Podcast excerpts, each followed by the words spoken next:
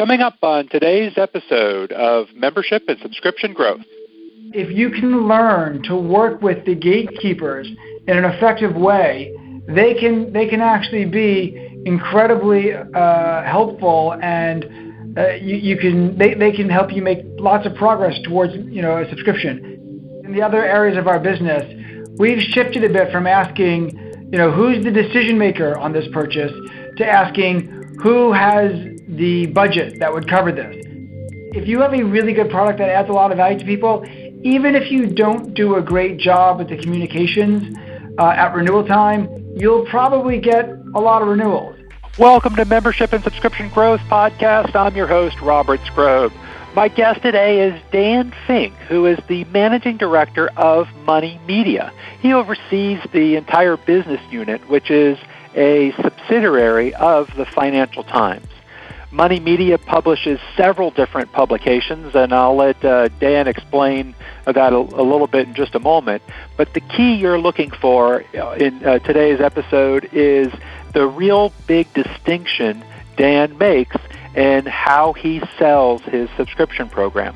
Most people uh, go about it in a t- t- completely different way than uh, what Dan is going to reveal in today's episode, and I think you're going to find it to be a uh, tremendous breakthrough for you, and uh, it, it could be a huge opportunity. So with that, uh, no more delay, we'll get into today's episode of Membership and Subscription Growth.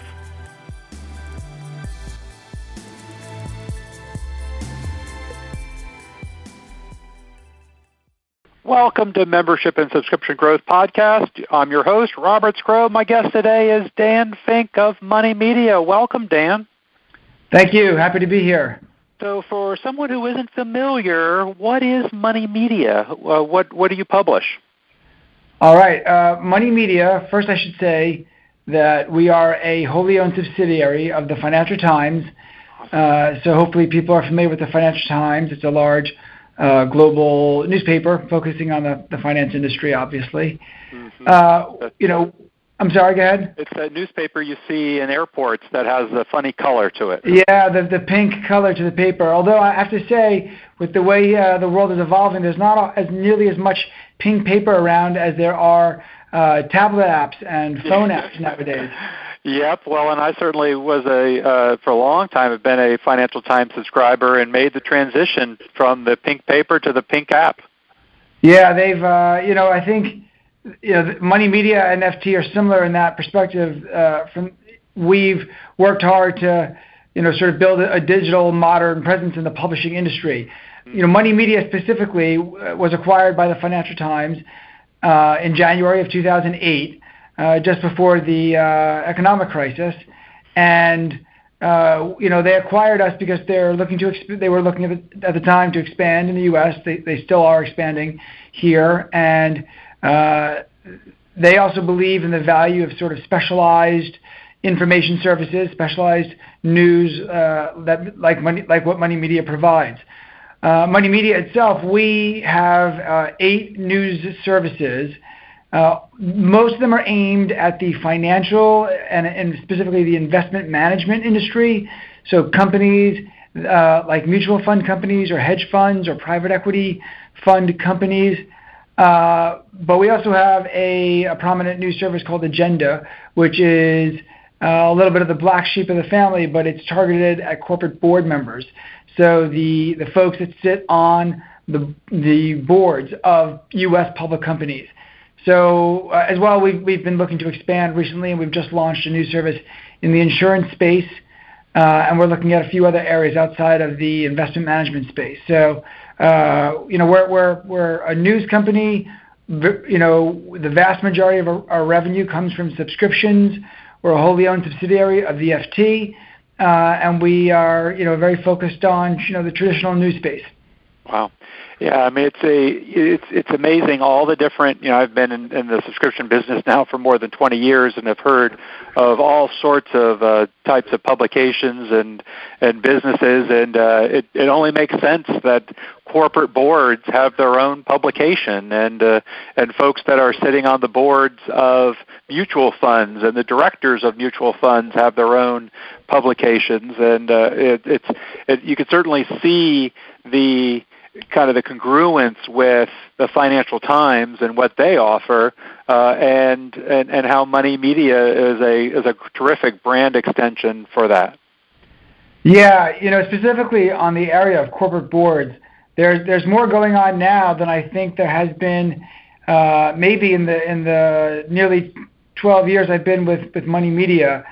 Uh, I mean, certainly the time at the time of the uh, Great Recession, there was there was a lot of attention paid to boards, but right now, with the types of things that have happened at uh, some of the big names in the press, you know, from Wells Fargo to Uber to Fox News and the whole Weinstein company fallout, there's a lot of discussion right now of what is the board's role and, and where does the board sort of end and management begin, and, and what, you know, who's responsible for what, and what is reasonable for a board member to handle. So I don't want to get too deep into that, but Uh, you said the idea of a board, you know, a, uh, a group like boards of directors having their own dedicated news service. Um, that's what we do. You know, we we find niche groups that have specialized needs, and we try to deliver, you know, premium, top quality content for them, specifically around the area of, of what's going on, what you need to know, how do the big events of the day affect you and your role. That's, you know, well, and it's certainly related to corporate boards, uh, the whole Enron scandal and the new regulations that came out after that, which uh, it was in the in the early two thousands. I had a huge project with the C P A uh, publications and uh, doing um, you know, subscription renewals and, and, and marketing at that time, and I'm sure the, you know, the, the board publications were were big as well. With um, with with your With what you are doing with the boards, I mean, geez, these are people who who are C E O. You know, somebody who serves on a corporate board is either, you know, attorney or financial guy, a banker, or a C E O themselves, and they have they have a, run a they have a busy life, and they have all kinds of gatekeepers around them. How on earth do you get your message to this decision maker so that they go, yeah, I want to be a subscriber, uh, and uh, I, I'd love to receive your, your publication? So that's a good question. You know, it, it's a mix of traditional and uh, non-traditional tactics. You know, I think on one hand, from, or from the traditional perspective, you have to have a really good quality product. You know, we, we the pressure is on us to have news stories and headlines that are going to attract their attention and, and be compelling, so that when we do get them, uh, it, when we do get our content in front of them, uh, they're they're interested. Uh, so we can use traditional direct, you know, uh, sort of marketing techniques for that. We can use email, uh, we can use social media. Uh, we, we actually find for this group, email works really well. Uh, You know, supposedly there's more and more of this demographic on social media, but we, we really haven't found a lot of success in that area so far. But I'll tell you, on the non-traditional side, you know, there's there's this sort of belief that you have to talk to the decision maker if you want to make a sale. Um, and I've I've been in the publishing industry for my whole career, and that's always been sort of the mentality. But I'll tell you, this is a case where Uh, if you can learn to work with the gatekeepers in an effective way, they can they can actually be incredibly uh, helpful, and uh, you, you can they, they can help you make lots of progress towards, you know, a subscription. The the board members and C E Os do make the ultimate decision, but we have um, I mean I would venture to say we have over a million dollars of business on the books with these folks, where we've never actually spoken to the decision maker, or, or I would say we never spoke to the decision maker initially before the sale came in. So it is very possible to work with the gatekeepers and make a lot of progress in this area. Well, uh, so what do you? How, how does your team work with the gatekeeper in order to get the get them to work with the decision maker in order to get a yes decision for your publication? So uh, you know, I, I think from the general perspective, It, it it took it was a matter of us learning how this world operates, um, and then learn and then sort of figuring out how to take their normal mode of operations and, and, and work within that. Mm-hmm. For this specific case scenario, uh, what we learned over the years was that each corporate board has a sort of specific liaison within the company who controls the majority of communications that goes out to the board. um, and that the board really always makes decisions by consensus. Uh, so if you have one director, one board director on a trial, they're not really going to be able to make a decision at that point, even if they're the chairman of the board, you know, or the chairman slash C E O. They can make a decision, but they don't, because out of, res- out of respect for the other board members. So it's important to get, you know, one board member interested initially, but then to set up a trial for the for the whole board overall, uh, and to have somebody, you know, really the first step we're looking for is finding someone who's willing to be a bit of a champion for the board trying our product, uh, rather than really pushing towards that person to try the product individually. Uh, as well, you know, working with the, the, the, you know, identifying who it is that controls the majority of communications to the board, we can often find that person and say, hey, so-and-so has requested a trial, or so-and-so had a trial in the past. We wanted to offer a trial to the full board. Can you ask the board if they're interested? Um, I can send you samples of the content. And in many cases, those people have taken the content, have checked, you know, in, you know, checked with at least one board member um, or officer of the company and said, yeah, this news looks like it's high quality. It's okay to offer it to the board. And, and they'll do all this work on our behalf. They'll, they'll check it internally. They'll offer the, the trial to the whole board. They'll get all the different board members who are interested set up. Um, and then we can follow up with them, and they'll, you know, get a decision for us from the next board meeting uh, if they want to if they want to subscribe or not. So, uh, but it is it is important to understand how the board works. And we made mistakes along the way trying to get one director to sort of uh, be able to make the decision on behalf of the board, uh, or uh, you know, or, or trying to only get two board members and not work with the gatekeepers. So it was it was definitely a learning experience for us there. Well, and, and I think this is an important lesson for anybody selling into a corporate environment. And you're, you're certainly selling to the board at the top level, but uh, just the same as if you're selling a SaaS tool that you're going to try to get, you know, multiple departments to implement, or another publication that's for the sales department or for, you know, research and development.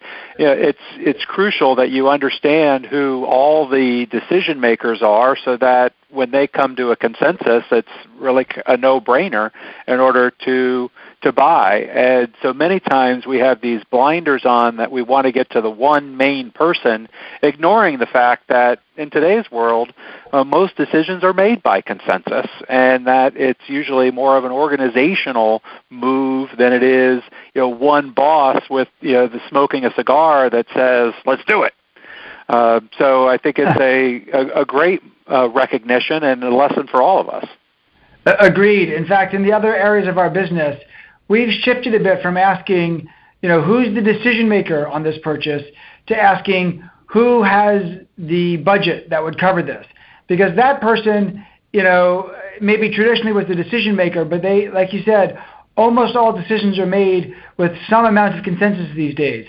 So we always want to get the budget holder involved uh, in the decision-making process, but we no longer, you know, we've really shifted most of our business away from trying to focus, you know, solely on the decision maker, or the idea that there's one, you know, like you said, that, that, that picturesque guy with the cigar making a decision for everybody. Uh, that's not how it works anymore. Well, it, it, with the budget question, is that kind of a personal question? Do do, do folks feel uh, uncomfortable asking or answering that question? Uh, I mean, I suppose it can come across the, the wrong way, but we're we're careful uh, with how we explain our business and, and our our subscription model. You know, maybe for us it's a little easier when it comes to this area, but we only sell corporate licenses. So individuals will come to our website or respond to our marketing and request a trial. Uh, we give them a trial uh, on an individual level right away, but we explain, you know, we only, you know, our product is only available as a corporate license, so we'd love to expand the trial to anybody else at your organization who is uh, going to be relevant, you know, to seeing, you know, to using the content or to making the decision as a group. Certainly, the, you know, whoever it is that holds the budget, uh, we, we would love to get them involved. Uh, and, and we sort of approach it that way. And uh, people understand that, yeah, the, the budget holder has to be involved if it's a corporate license. That's really brilliant. So it's so what you're doing, though, is when you get the when you, you, you get the lead and uh, of somebody who's interested, and then you, you have a conversation with that individual of, uh, and the conversation really is more about how you can deliver more value to them and the people around them uh, versus uh, you know you making the sale. So it you know, it's making them look like a hero because they're making this information available to all of their peers. Uh, agreed. You know, we've we've sort of developed this sort of three-step science to, or this three-step process to uh, making corporate license sales. And I know a lot of companies still, or I wouldn't say still, but a lot of companies offer individual subscriptions, and that's the nature of their business. But most companies have at least some corporate license options, even if they don't offer those exclusively the way we do. Uh, and in the case of corporate licenses, the three steps we look at, or the three steps we use are, Uh, you know, marketing's job is is sort of step one, is to generate individuals who are interested, uh, and and they bring in sort of, you know, a, a request for a trial or a lead. It's the sales rep's job not so much to sell as much as it is to expand the trial. You know, they're they're they're really not talking about buying, you know, in in the early stages, or or really not until the very last stage. All of their work in the middle step is aimed at augmenting the number of people at the organization who are looking at the product uh, and you know determining if there, there's an interest level. So they want to get, if they can get five people, ten people, twenty or thirty people involved in the trial, you know that's what they're trying to do. Uh, it's really, in a lot of ways, one of the things we say here is that it's the product's job to sell itself.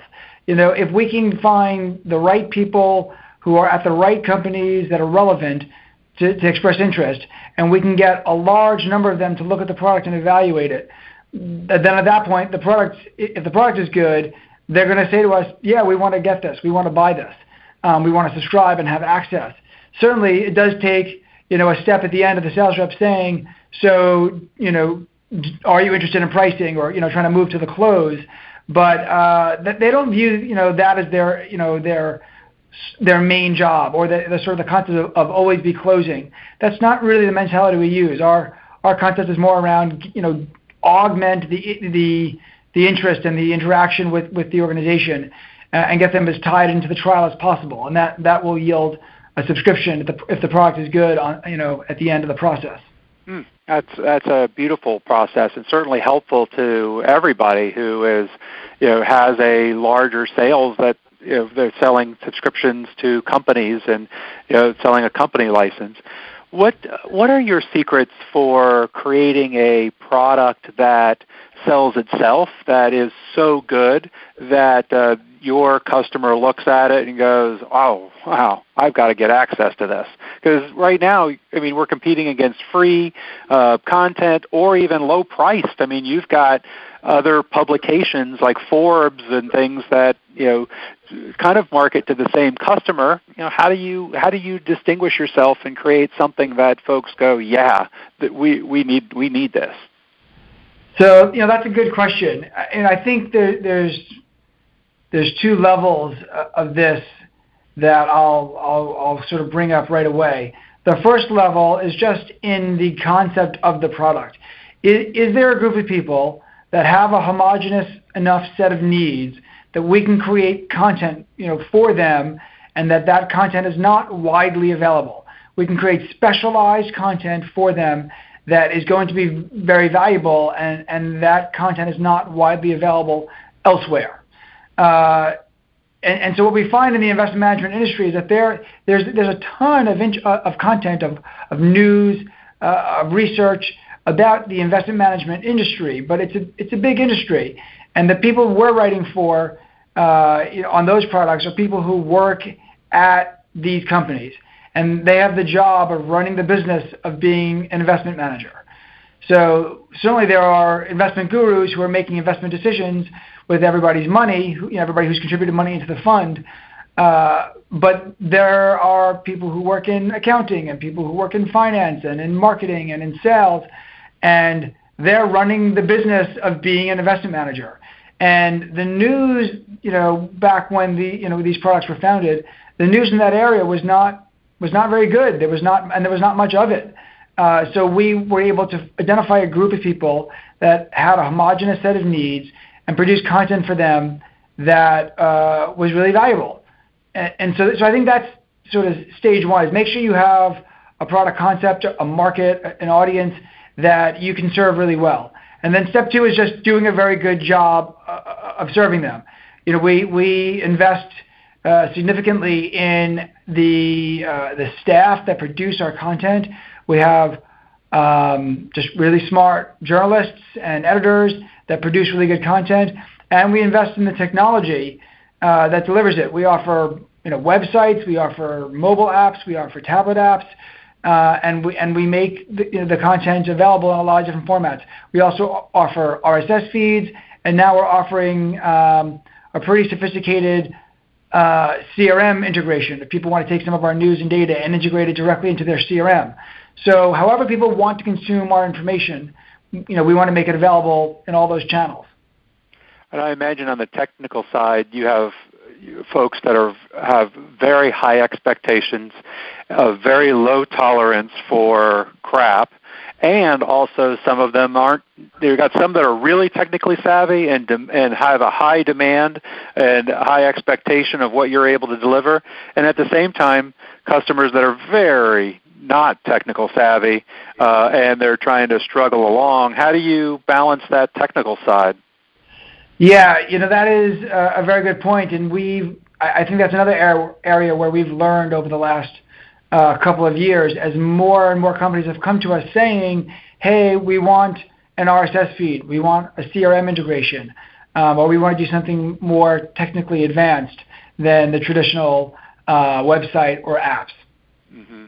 And what we've had to do is uh, create either responsibilities or even roles in a couple of cases where these people are dedicated to helping uh, essentially manage the project, you know, a, a project manager type role where they can work with the client and, and the client's tech team and the client's users, and with our own internal tech team and our own internal uh, sales team, and, and make sure that Uh, the project is being delivered well and being delivered uh, to spec and on budget and and so forth.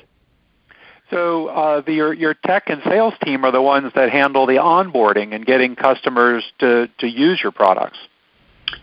Yeah, well, we've got the, the sales team is is sort of closing the sales. We have a really top-notch customer service team that takes uh, there's sort of a handoff between sales to the customer service team uh, at the time of the sale. And then the customer service team is doing, you know, some stuff that sounds pretty basic, but really it's critical if you want to uh, have a strong renewal business. I mean, you've got to make sure people, once they buy, that, they can, that they've got a username and a password, and they've tried it, and they can log in successfully. And we're sending them emails, and they're receiving those emails. And, you know, not just that we're sending them, but they have to be receiving them, because there's there's spam filters and there's lots of stuff that happens along the way. Uh, and you've got to make sure that everything is off to a good start in the beginning. Um, and so, yeah, so our, our customer service team is, is, is doing that. And then when they're working on something more technical, the project manager is coordinating everything, the technical element as well as the, the end user element, uh, and making sure that, you know, what we're delivering is what was actually purchased and paid for up front. Well, and I think like, that that whole idea that you are making sure that the customer not just not just you're not just sending the email, but you're taking responsibility that the customer is receiving it. That uh, illustrates a real core value of your company, that you are really focused on the customer experience. Not, you know, so many folks, uh, and I love where you started on the two things, you know. Uh, you know, on the fundamentals of having a product that attracts customers, is that you started with the people, understanding who you're selling to, and then coming up with the product concept.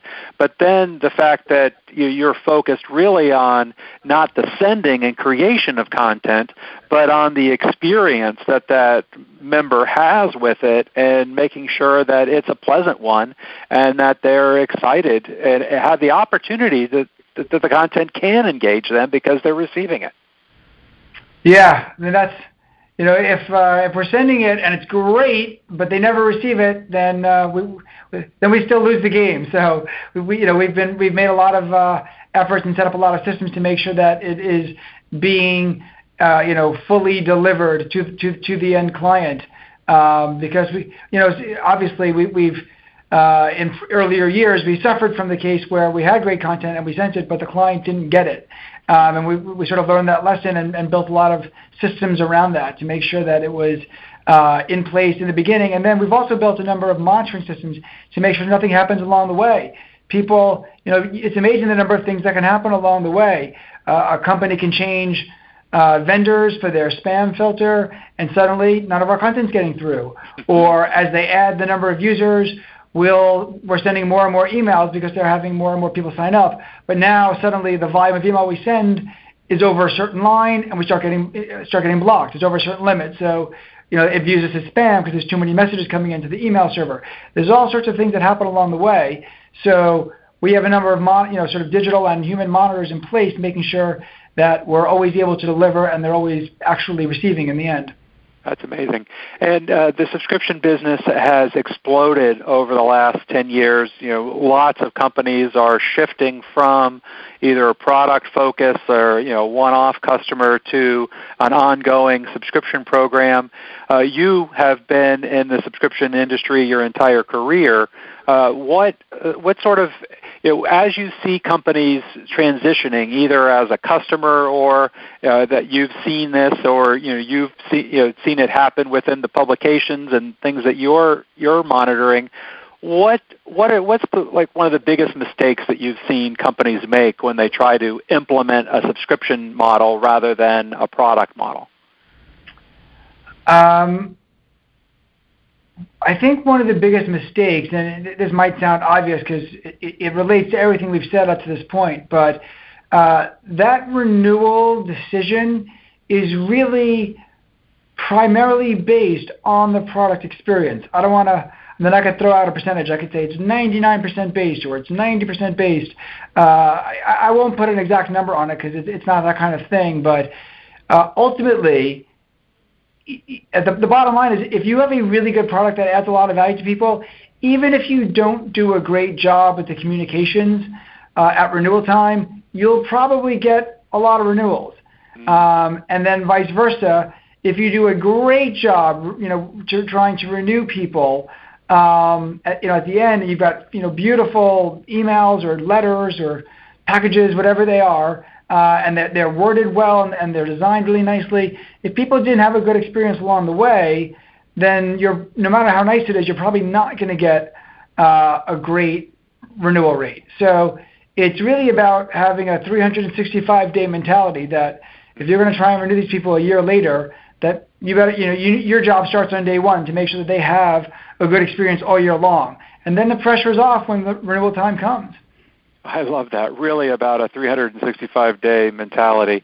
Uh, my goodness, Dan, thank you so much for being my guest, uh, you know, talking about your your sales process and, and how you add more value, uh, the process of delivering a product that uh, that folks want, that does the work of retaining your client and having that three hundred sixty-five day uh, renewal mentality. Great, great insights.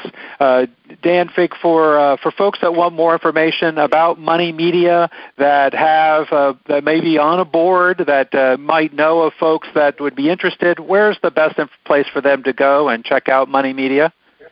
Uh, I mean, our website is probably the best place. You can go to money dash media dot com, and that will show you our uh, set of products, and you can find out information on, on each one and link through to a trial if you're interested. Thank you so much for being my guest on Membership and Subscription Growth. Thank you very much for having me. I hope you enjoyed Membership and Subscription Growth today.